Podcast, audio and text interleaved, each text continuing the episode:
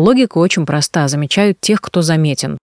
Когда мы открываем рот и появляемся в поле зрения человека, нас а, считывают и нас разбирают по а, частям, по молекулам буквально. Ну да, сумку ты купил, а, а уверенность не купил. Но если вы не можете показать и донести ценность того, что вы делаете, к сожалению, вы рискуете так и остаться на вторых, на двадцать пятых ролях. Мы следуем за теми, кто от души хорошо делает свою работу, знает себе цену и умеет эту ценность донести. Мы получаем не то, чего заслуживаем, а то, о чем сумели договориться. Привет! С вами подкаст «Захотели и смогли». И я его ведущая, предприниматель и журналист Диана Дельмухаметова. С нашими гостями мы говорим о том, как найти и масштабировать классные идеи для бизнеса, как пробить финансовый потолок и где взять на все это энергию и ресурсы. Каждом выпуске нашего подкаста мы разыгрываем классную книгу. Получит ее тот, кто оставит самый лучший комментарий под выпуском. Все подробности о розыгрыше и самой книги в описании выпуска. Друзья, всем привет! Добро пожаловать на территорию нашего подкаста «Захотели и смогли». Сегодня у меня в гостях Седа Каспарова, тренер по дизайну голоса, речи и публичным выступлениям, теле- и радиоведущая, спи- спикер и организатор конференции TEDx, автор образовательного проекта «Школа речевого имиджа и дизайна голоса». Седа, добрый день. Добрый день. Спасибо за приглашение. Спасибо, что пришли. Вы говорите, что акт коммуникации, любой, это уже, по сути, есть публичное выступление. Будь то заказ такси или разговор с другом или партнером по бизнесу. Получается, что вообще умение разговаривать – это чуть ли не главный навык сегодня для любого человека, а для предпринимателя особенно. Что нужно для выстраивания хорошей коммуникации? Что важнее? То, что мы говорим, суть, или то, как мы говорим. Я имею в виду интонацию, тембр голоса, невербальные сигналы? Спасибо за вопрос. В нем на самом деле скрыты две очень важные темы. Первое – это настолько ли всем нам, каждому не публичным, как нам кажется, людям, нужно уметь говорить. И ответ «да», абсолютно точно «да», потому что умение коммуницировать, умение договариваться, помимо большого пальца, сделало человека человеком. Мы общаемся, мы как-то доносим смыслы друг для, друг для друга и друг до друга, и в зависимости от того, о чем мы договорились, то мы и получили. Есть волшебная цитата, Грант Кардон ее автор, если память мне не изменяет, мы получаем не то, чего заслуживаем, а то, о чем сумели договориться.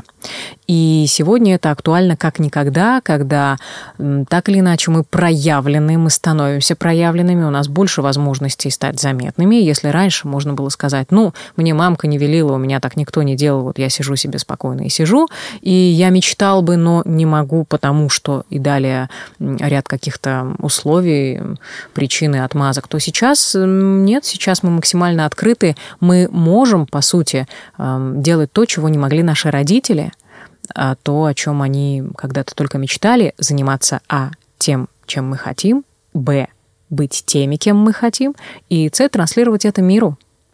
И это фокус, который мы держим, когда работаем со студентами, когда я работаю на тренингах, на курсах, это главное. И возвращаясь к вопросу о том, что важнее суть или подача, это как курица или яйцо. Ну, нельзя крениться куда-то, в какую-то из сторон. Всегда важно то, что ты говоришь. Я в большей степени топлю, что называется, за смыслы. Но если ваш смысл обернут в такую печальную, тусклую, тухлую подачу, то вас никто просто не услышит. Я не буду приводить э, достаточно затертые метафоры о том, что представьте, что вы — это подарок, прекрасный, дорогой, который обернут в газетную бумагу, где рыбу ели. Нет, ну, это так себе история. Но я думаю, что вы понимаете, вы со всеми вашими талантами — это нечто уникальное, это звезда вы солнце. И у этого солнца, у этой звезды, у этого бриллианта должно быть достойное обрамление для того, чтобы он был заметен, для того, чтобы он светил и дальше под задачу, под функцию. Поэтому можно, конечно же, быть прекрасным специалистом, прекрасным экспертом в своем деле, но если вы не можете показать и донести ценность того, что вы делаете, к сожалению, вы рискуете так и остаться на вторых, на двадцать пятых ролях. И потом мы имеем истории о том, что ну вот я 10 лет работаю, а меня все никак не повышают, или я классно делаю свою работу, но мне как-то неловко выпендриваться и выпячивать себя и говорить, что вот я лучше всех. Да не надо говорить, что ты лучше всех, ты просто покажи и расскажи людям вообще, что ты делаешь, они хоть узнают об этом. И дальше все начнет меняться, потому что на проявленность обычно приходят эм, изменения, приходят возможности, приходят какие-то интересные конкретные предложения. То есть а, никто уже, никто не будет сидеть и высматривать в тебе талант эм, и приходить к тебе с э, условной вакансией, да, там, Петя, мы знаем, что ты 20 лет прекрасно работаешь, мы решили тебя повысить. Нет, Петя, ты 20 лет прекрасно работаешь, мы не решили тебя повысить, ты и дальше 20 лет до пенсии будешь хорошо работать. Ну, если эта машина завелась и едет, зачем что-то менять? Логика очень проста, замечают тех, кто заметен, поэтому речь, коммуникация, умение говорить, проявляться – это важнейший инструмент для того, чтобы стать заметным миру. На ваш взгляд, какие параметры нашего голоса лучше всего, благоприятнее всего воспринимаются слушателями? Я имею в виду низкий голос или высокий, быстрая речь или более замедленный ее темп? Очень многое зависит от человека, говорящего, человека слушающего и от контекста ситуации.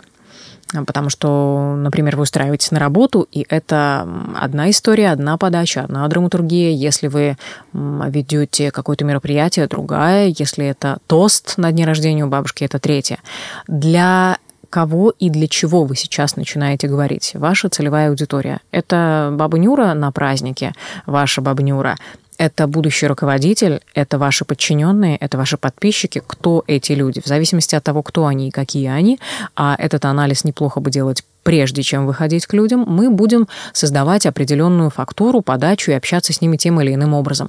Вы не можете с одной и той же интонацией, например, руководителя, который не хочет быть в диалоге и только директивен, условно, так, принеси мне, принесите мне бумаги, я все подпишу, все, до свидания. Вы таким же тоном не сможете разговаривать с например, с ребенком. Ну, то есть сможете, но эффект будет так себе. Не сможете говорить с женой, с близкими, с малознакомыми людьми, либо с теми, кто выше вас. Это некий шаблон, который вы выбрали для общения с определенной аудиторией. То есть, например, вы такой эм, жесткий руководитель, и вашим подчиненным это заходит. Ну и вам кажется, что это окей. Но в зависимости от ситуации, от человека, мы всегда должны менять а, подачу. Это как гардероб. Мы не можем одевать, надевать одну и ту же одежду, когда идем в театр, в тренажерный зал, на лекцию. Ну, конечно, можно, да, но это не есть гуд. Точно так и речь нужно подбирать, и речь адаптировать, слово, метафору, голос, темп речи, подачу, жесты, все-все-все индивидуально под каждого человека и под задачу. Угу. Как-то на выступлении TEDx вы сказали, что мы говорим не вот этим вот местом, показывая да. на артикуляционный аппарат, а мы говорим всем собой. И да. на самом деле это так круто звучит. Расскажите, как это говорить всем собой и как научиться это делать красиво? Ну, на самом деле, когда мы открываем рот и появляемся в поле зрения человека, нас э, считывают и нас разбирают по э, частям, по молекулам буквально по атомам и собирают информацию ту, которую мы транслируем, а не ту, которую мы хотим транслировать.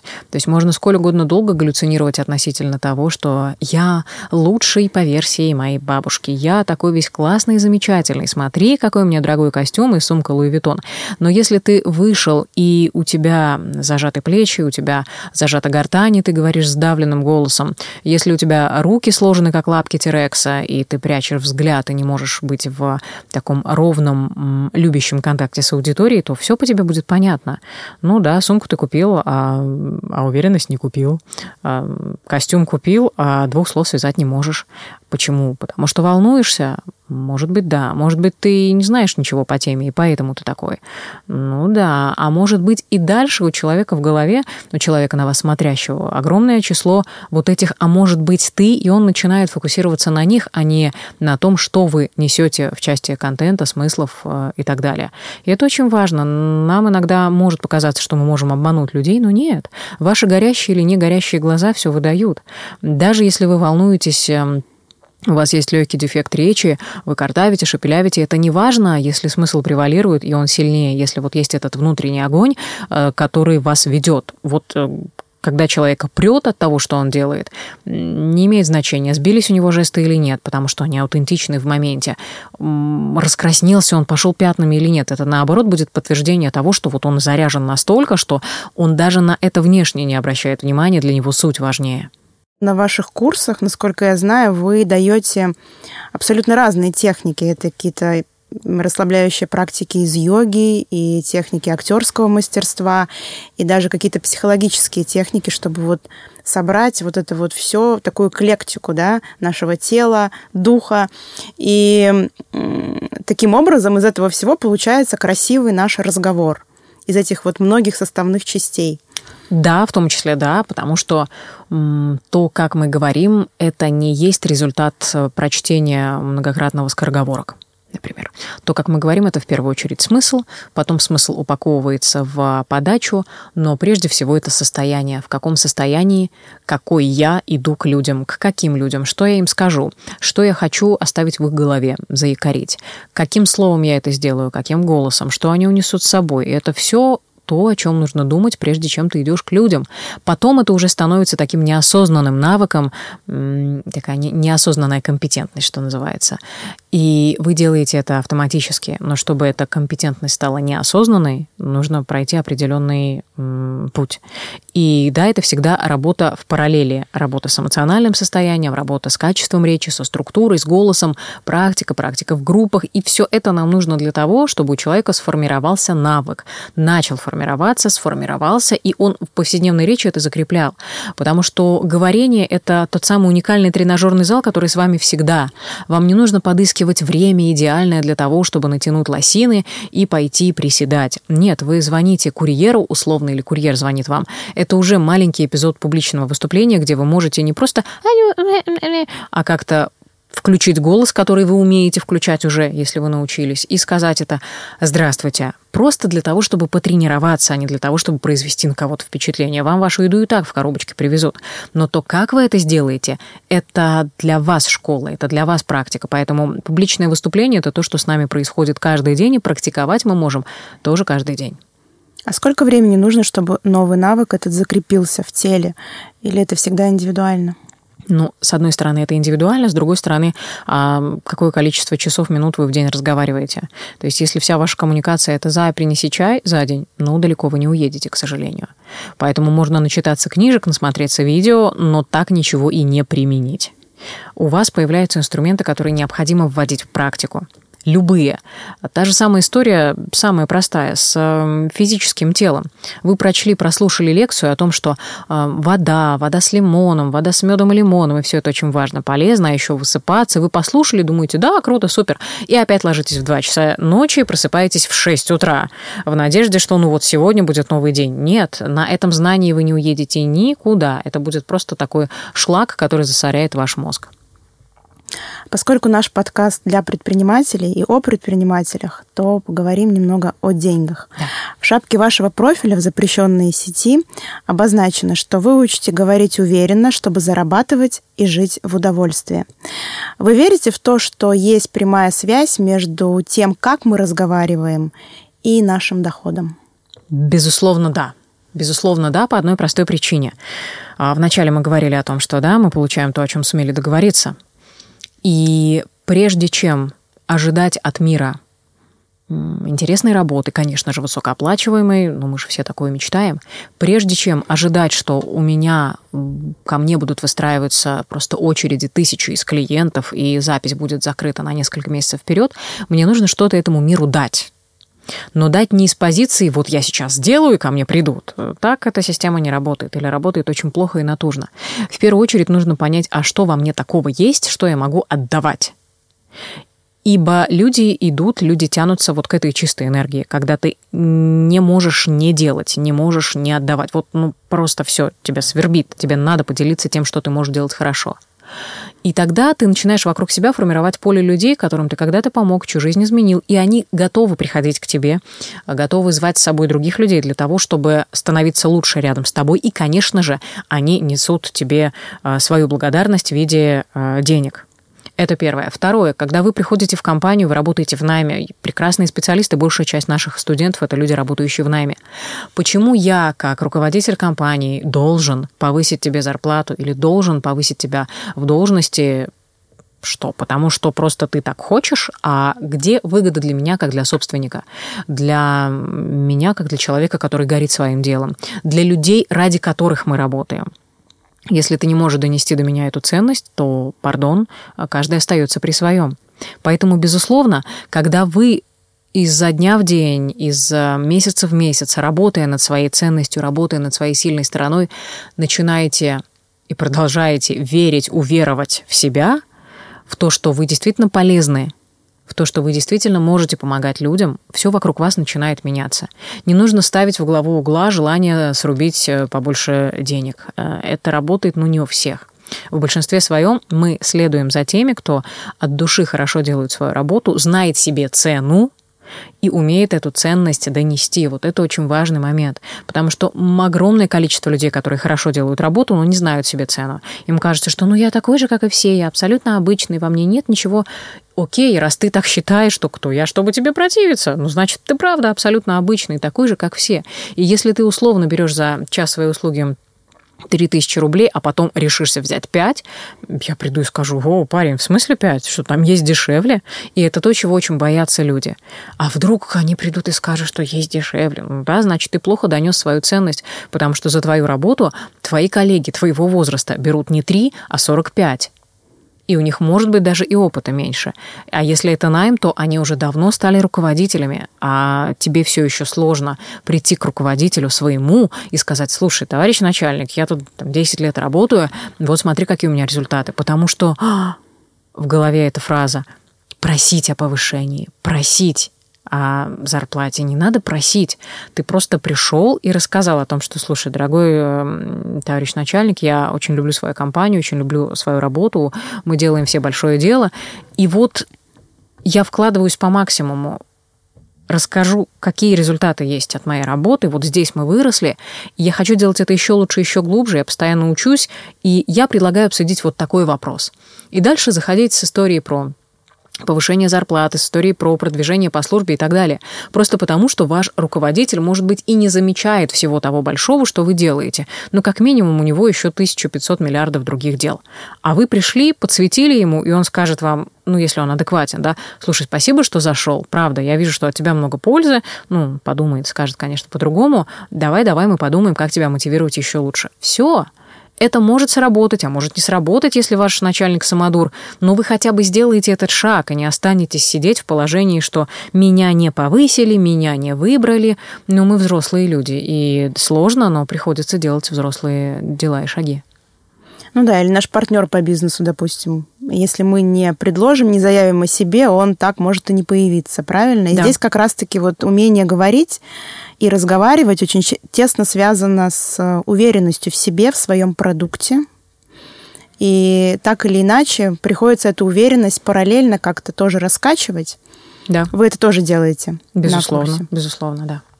Если мы возьмем человека, ну, допустим, предпринимателя, который никогда не занимался а, навыками по ораторскому мастерству, по постановке своей речи, но понимает, что э, в силу его деятельности ему нужно это делать.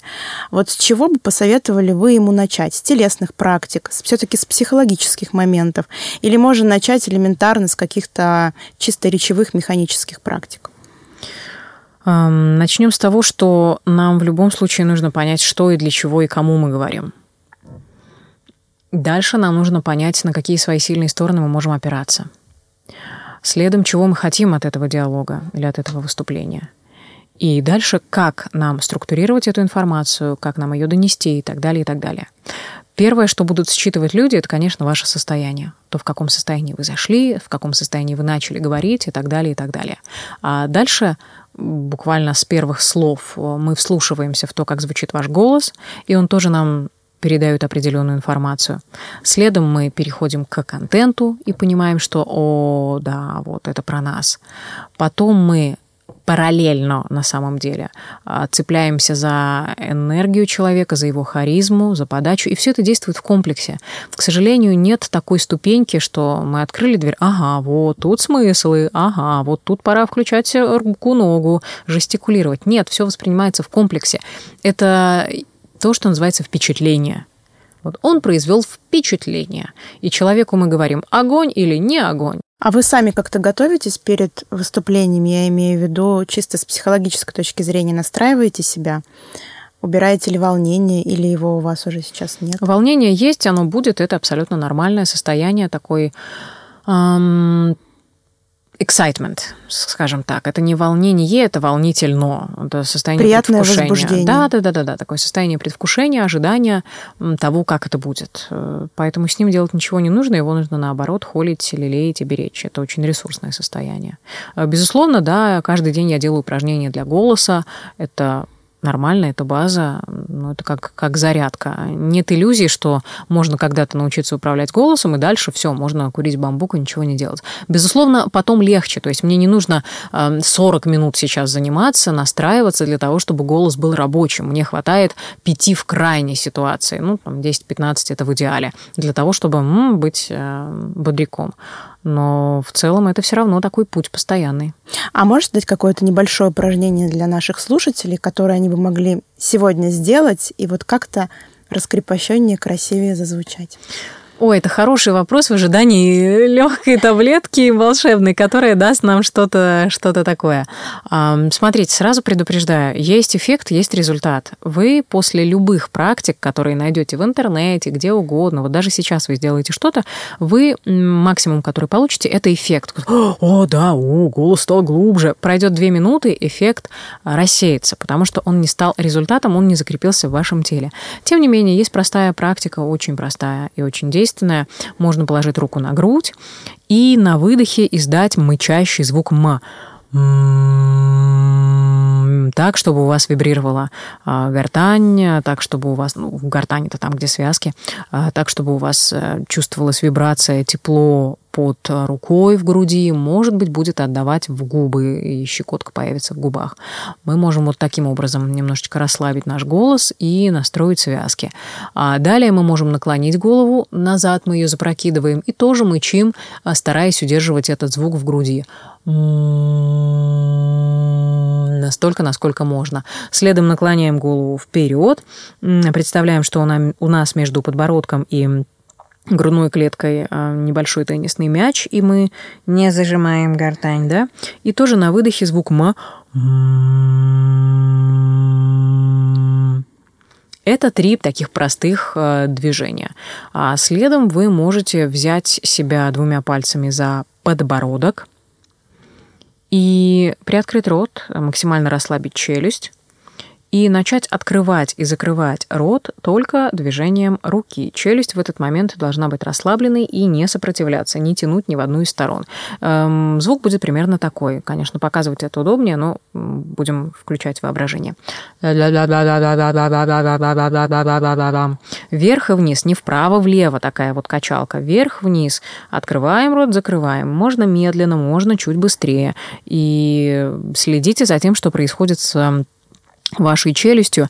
Если у вас соприкасаются только губы в стиле би-би-би, а зубы остаются на месте, это значит, что у вас есть достаточно приличный ощутимый зажим, и 9 из 10, я уверена, что он есть у каждого. Особенно если вы занимаетесь своим делом, руководитель, честно выполняете свою работу, тревожитесь за результат, вы всегда в таком напряжении находитесь. И это напряжение всегда оседает в нашем теле, очень часто как раз в челюсти. Вот, друзья мои, поэтому если вы находите в себе эти зажимы, они в том числе будут транслироваться вашей аудитории. То есть человек на вас смотрит и понимает, что м-м, что-то с ним не то, а почему он такой деревянный, а что с ним происходит. Будут вопросы, и люди будут обращать внимание именно на это, а не на то, что вы говорите, например. Это будет изрядно отвлекать. А как убрать волнение перед каким-то выступлением или даже если мы просто выходим в эфир – в запрещенную сеть. Как убрать волнение? В первую очередь понять и ответить себе на вопрос, а почему я волнуюсь? Из-за чего? И в этом вопросе будет много ответов. Я волнуюсь, например, из-за того, что я забуду текст. Я волнуюсь из-за того, что голос сядет в моменте, или кто-то задаст страшный вопрос. И э, отлично, у нас есть план действий. Что я могу делать, чтобы не услышать этот вопрос? Вернее, чтобы мне этот вопрос не задавали. А что я буду делать, если его зададут? Что я буду делать, чтобы не забыть текст? А что я буду делать, если я забуду текст? И далее вы прописываете такой план эвакуации. Например, если вы боитесь вопросов каких-то, люди часто говорят, я боюсь вопросов каких, не знаю каких-то, на каких я не смогу ответить, я не знаю, мне страшно. Отлично. Все-таки, если включить взрослого в себе, какой именно вопрос ты не хочешь услышать? Но если я задам тебе вопрос об устройстве Вселенной, это сложный вопрос? Да. Но вряд ли ты боишься услышать именно его тебе, по сути, все равно. Или о том, как правильно квасить, э, там, засаливать э, патиссоны. Вообще без разницы. Я боюсь вопросов, которые относятся напрямую к моей профессиональной деятельности и который может меня как-то дискредитировать. Какой вопрос мне приходит в первую очередь? И тут все становится понятно. То есть, когда мы не переходим в состояние «у меня лапки, я ничего не знаю, я просто всего боюсь, о боже, боже, боже», и начинаем включать рацию, становится гораздо проще и понятнее. Я, например, не хочу, чтобы меня спросили о том, а какой у меня процент э, чего-то. Угу, а если спросит, что я отвечу, а к кому я переведу? Прекрасно. Я боюсь забыть текст. Здорово, я готовился к выступлению? Да, нет. Если нет, то, что называется, кто виноват? Если да, могу ли я готовиться еще лучше? Могу ли я карточки подготовить? Какие-то слайды дополнительные? Что я буду делать, если забуду это слово? Я, может быть, помощи зала спрошу. И вы проигрываете все эти ситуации, которые м- превращаются из чего-то страшного в задачу. И тогда становится не страшно. Вы еще как-то в одном из интервью говорили, что волнение проходит тогда, когда мы думаем в момент коммуникации не о себе, а о своем слушателе и о том, какую пользу он получит а, после нашего диалога. И тогда волнение проходит, и наша речь, она как бы сама собой становится слаженнее. С одной стороны, да, с другой стороны, многое зависит от э, ситуации, от контекста, потому что если вы изо дня в день из раза в раз повторяете один и тот же текст, например, вы лекции читаете, то у вас возникает некое притупление вот этого страха и тревоги. Для вас это норма. Но и интереса там э, немного, к сожалению. Если это новые люди, если это новые ситуации, вы, конечно же, каждый раз, как в первый раз, а, будете к этой теме подходить. Ну и плюс, конечно же, многое будет зависеть от вашего текущего состояния. Вроде бы и текст знакомый, и все хорошо со слайдами, вы говорили про это 500 раз, но вы поссорились с мужем, например, да, или у вас какие-то перетурбации семейные или рабочие, и все, вы не в том состоянии, ваши мысли в другом месте, вы грустны, у вас нет энергии, нет сил, и из-за этого вы будете в таком расфокусе находиться. Друзья, у нас с Седой получился довольно длинный разговор, и я решила поделить его на две части. Поэтому вторую часть нашего интервью вы услышите в следующем выпуске на следующей неделе.